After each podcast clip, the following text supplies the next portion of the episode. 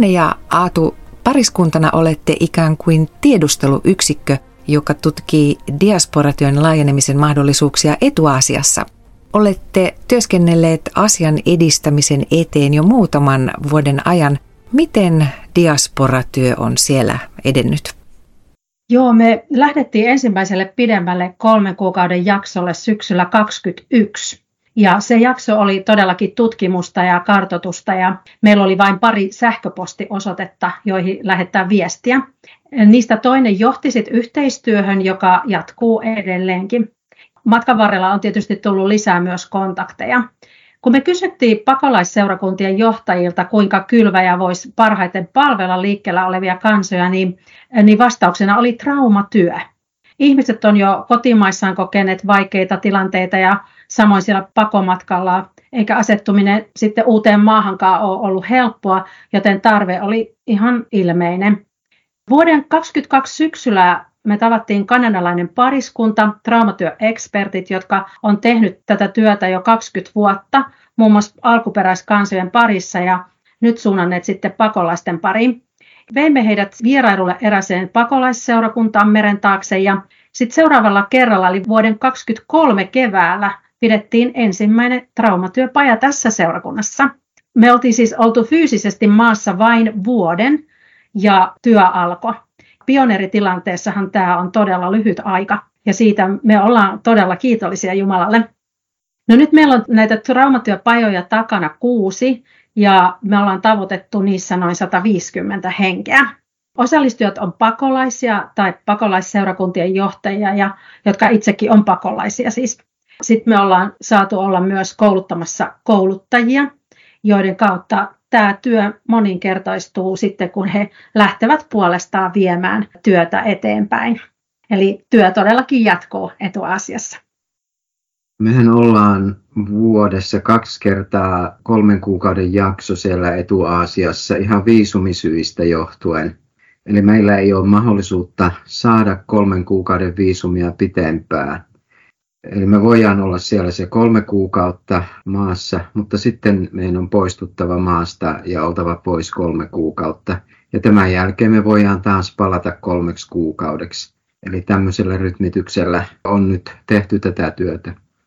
Silloin heti alkuun työ oli tosiaankin tutkimista ja kartottamista sekä verkostoitumista niin siellä maan sisällä kuin ihan globaalistikin kun me saatiin työyhteyteen nämä kanadalaiset asiantuntijat, meidän työkuvaa jonkun verran muuttu tai työkuvaa oli näiden työpajojen mahdollistaminen ja käytännön järjestelyjen hoitaminen.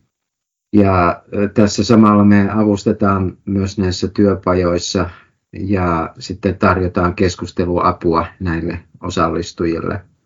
Seuraavalla kenttäjaksolla me päästään toteuttamaan työpaja jo kahdestaan itäosassa maata maanjäristyksen uhreille sikäläisen ryhmän kanssa yhdessä. Anne ja Aatu, saavuitte marraskuun puolella Suomeen ja palaatte sinne Etuaasian helmikuun puolella. Millaisia työkuvioita teillä on meneillään täällä Suomessa? Suomessa ollessamme me muun muassa vierailla erityisesti meidän nimikkoseurakunnissa, mutta myös muissa seurakunnissa ja erilaisissa tapahtumissa, joihin meitä kutsutaan. Kun me ollaan kerrottu tästä traumatyön sisällöstä seurakunnissa, niin monet työntekijät on todenneet, että tällaista koulutusta tarvittaisiin myös Suomessa. Ja nyt Kylväjä on vastannut tähän pyyntöön. Itse asiassa ensimmäinen traumatyöpaja järjestetään Lappeenrannassa helmikuun ensimmäisenä päivänä ja siitä me ollaan todella innoissaan ja kiitollisia. Tämä on siis pilottihanke, jota me puuhataan yhdessä seurakunnan kanssa.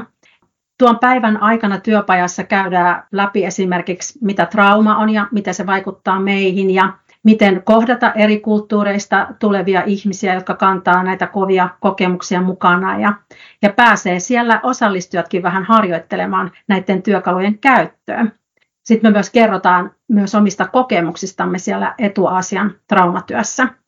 Tuon työpajan jälkeen sitten tiedetään enemmän, miten tästä voidaan jatkaa koulutuksia kotimaassa. Ja tokihan me tietysti toivotaan, että seurakunnat ja muut yhteisöt innostuisivat kutsumaan meitä traumatyöstä kertomaan ja sitä kouluttamaan.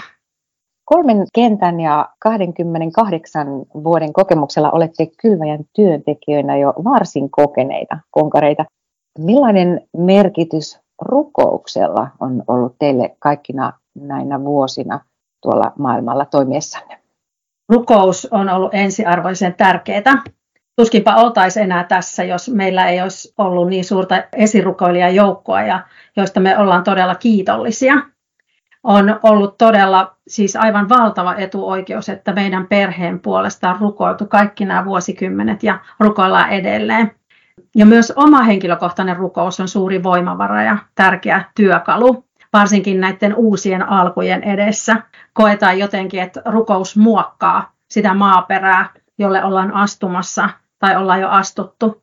Ja sitten se saa aikaan Jumalan tahdon mukaista muutosta erilaisissa tilanteissa. Eli ilman rukousta ei voi olla lähetystyötä. Mitä haluaisitte sanoa heille, jotka ehkä vasta miettivät, mitä vastata lähetyskutsuun? No ehkä tässä ensimmäisenä mulle tuli mieleen se rukouksen merkitys. Vie asiasi ja kysymyksesi ja huolesi rohkeasti rukouksessa Jumala eteen ja odota, mitä hän vastaa ajalla ja tavallaan. Mutta sitten ei kuitenkaan kannata jäädä vaan odottamaan, vaan samalla alkaa tutustua lähetystyön mahdollisuuksiin. Esimerkiksi lähetetty koulutuksen kautta, joka on nyt alkamassa tämän vuoden alussa, tai sitten lyhyillä kenttäjaksoilla, joita kylväjäkin räätälöi aina tarpeen mukaan. Niistä kannattaa tiedustella kylväjästä. Jotenkin koen, että jos tämä asia jotenkin kiinnostaa, niin se on merkki siitä, että Jumala on laittanut lähetystyön sydämelle ja haluaa, että tutkit sitä mahdollisuutta. Eikä se sitten kuitenkaan tarkoita, että just nyt tai kohta tai heti olisi lähdettävä ja sitouduttava vuosikymmenien ajaksi. Joskus oma paikka voi löytyä nopeasti, mutta toisinaan se voi viedä pitkänkin ajan, joten kärsivällisyyttäkin tarvitaan tässä. Ollaan oltu tosiaan maailmalla pitkään ja on ollut mielettömän hienoa kuulla ihmiseltä, miten Jumala on niin tarkasti ja henkilökohtaisesti ihan niin kuin mittatilaustyönä kutsunut eri ihmisiä työhönsä ja ei ole todellakaan yhtään samanlaista tarinaa, vaan jokaisella on ihan omansa. Lähetystyö on maailman merkityksellisintä ja kiehtovinta työtä ja tehtävää ja se on itse asiassa suuri seikkailu Jumalan kanssa, joten suositellaan kovasti tutkimaan niitä mahdollisuuksia omalla kohdalla. Anni ja Aatu, mikä raamatun kohta on puhutellut teitä erityisesti viime aikoina? No nyt tässä joulun alla ja joulun aikaan, niin joka kerta kun luetaan tuttu kertomus Itämaan tietäjistä, niin tulee mieleen tuolla somemaailmassa pyörinyt sananparsi Wise men still seek him, eli viisaat miehet edelleenkin etsii häntä. Matteuksen evankeliumissa tämä tuttu juttu Itämaan tietäjistä kuuluu näin, kun Jeesus oli syntynyt Juudean Betlehemissä kuningas Herodeksen aikana, Jerusalemiin tuli idästä tietäjiä. He kysyivät, missä se juutalaisten kuningas on, joka on nyt syntynyt. Me näimme hänen tähtensä nousevan taivaalle ja tulimme osoittamaan hänelle kunnioitustamme. Mehän tiedetään jo entuudesta, että nämä tietäjät oli tähtien tutkijoita ja selittäjiä. He eivät siis ole olleet juutalaisia, vaan tulivat Israelin itäpuolelta, oletettavasti nykyisen Irakin ja Iranin seudulta. Ja he olivat siis pakanoita. Väistämättä tässä kohtaa tulee mieleen ne ihmiset, joita ollaan tuolla Etuasiassa kohdanneet, ja hehän tulevat usein juuri noilta alueilta. Tietäjät ei lähteneet matkaan tähden vuoksi, vaan heillä se oli vain merkki, se oli tien viitoittaja. He olivat lähteneet matkaan nähdäkseen vastasyntyneen juutalaisten kuninkaan ja palvoakseen häntä. Monet näistä diasporassa elävistä ihmisistä lähtee liikenteeseen monesta syystä. Ei ole tähteä siellä heitä viitoittamassa tietä, mutta ne olosuhteet pakottaa heidät lähtemään ja, ja se voi ollakin elämän käänteen tekevä matka uskoisin näin, että niin se oli myös tietäjille. Nämä tietäjät toi kalliita lahjoja Jeesukselle, suitsuketta, kultaa ja mirhaa. Ja ne oli lahjoja, joita annettiin nimenomaan lahjaksi kuninkaalle. Ja näin ollen ne todistaa, että tietäjät lähti tapaamaan kuningasta. Diasporassa elävät ihmiset ei välttämättä tiedä, mitä he etsii tai mitä he löytää, mutta on mahtavaa kuitenkin se mahdollisuus siitä, että he siellä matkan varrella saattavat löytää Jeesuksen ja se, mitä he pystyvät antamaan lahjaksi Jeesukselle, niin sehän on heidän elämänsä.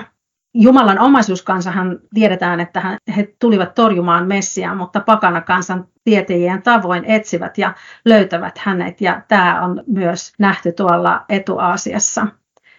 Tietäjien matka Jeesuslapsen luo muistuttaa, että Jeesus tuli maailmaan kaikkien kansojen ja kaikkien ihmisten tähden. Tästä syystä tämä kertomus Itämaan tietäjistä muistuttaa meitä kirkon maailmanlaajasta lähetystehtävästä. Sitten kun nuo tietäjät saapuivat Jeesuksen luo, niin heidät valtasi suuri ilo. He kumasivat maahan saakka ja avasivat arkkunsa ja antoivat nuo kallit lahjat. Kulta, suitsuke ja mirha. He eivät siis palvoneet Mariaa tai Josefia, vaan Jeesus lasta, sitä pientä vauvaa. He ties kuka oli kuninkaiden kuningas ja ketä tuli palvoa.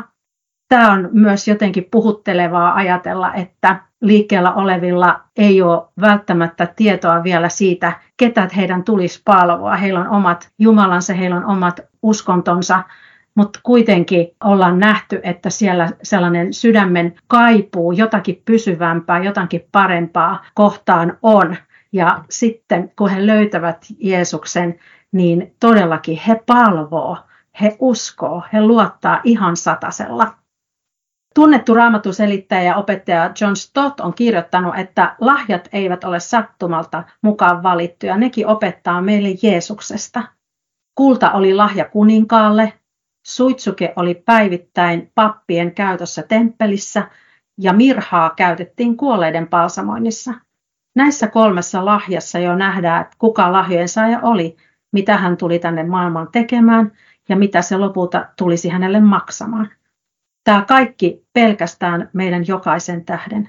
Me itse ei voida itsemme synneistämme pelastaa, joten emme voi muuta kuin seurata tietäjien esimerkkiä ja nöyrtyä Jeesuksen eteen vastaanottamaan syntien anteeksi antamus, hänen ristin kuolemansa tähden ja ikuisen elämän toivo hänen ylösnousemuksensa tähden. Sitten kun nämä tietäjät oli kohdannut Jeesuksen, niin he palasivat omiin maihinsa, mutta he ei palannut samaa tietä, miltä olivat Seimelle tulleet, koska Jumala varotti heitä unessa Herodeksen julmasta suunnitelmasta. Jotenkin koen, että hänen tahtonsa on meidänkin elämässä se, että kohdattuamme Jeesuksen me ei enää jatkettaisi entisillä teillämme, vaan antaisimme Jumalan johdattaa meitä uusille reiteille tahtonsa mukaan. Ihan niin kuin tietäjät yli 2000 vuotta sitten ihmiset tänäkin päivänä etsii elävää Jumalaa ja tietäjille Jumala osoitti tien Jeesuksen luo tähden avulla, meidän aikanamme Jumala käyttää usein ihmisiä tähtenään johdattamaan muita Jeesuksen luo. Meillä monilla saattaa olla uskovat isovanhemmat tai vanhemmat tai joku ystävä, joka on ollut se tähti, jota Jumala on käyttänyt, jotta löytäisimme tien Jeesuksen luo. Uskon, että, että Jumala haluaa käyttää sinua ja minuakin suunnitelmassaan ja pidetään mielessä toi äskeinen lause, joka löytyy tuolta sosiaalisen median ihmeellisestä maailmasta.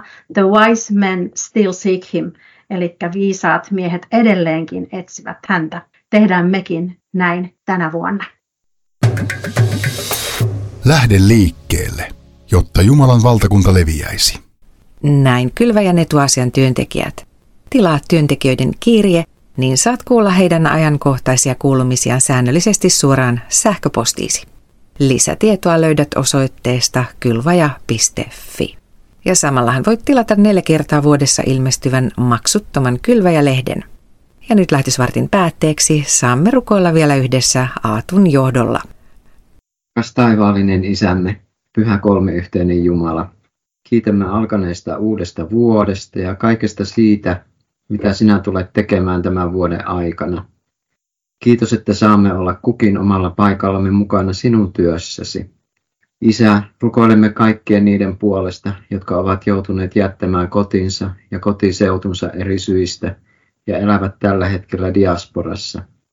Auta, että jokainen saisi täytettyä elämänsä perustarpeet, mutta myös apua henkisiin ja hengellisiin kysymyksiin. Johdata heidän elämänsä ihmisiä, jotka voivat kulkea rinnalla, kuunnella, lohduttaa ja rukoilla heidän puolestaan ja heidän kanssaan. Tätä me pyydämme Isä Jeesuksen nimessä. Aamen.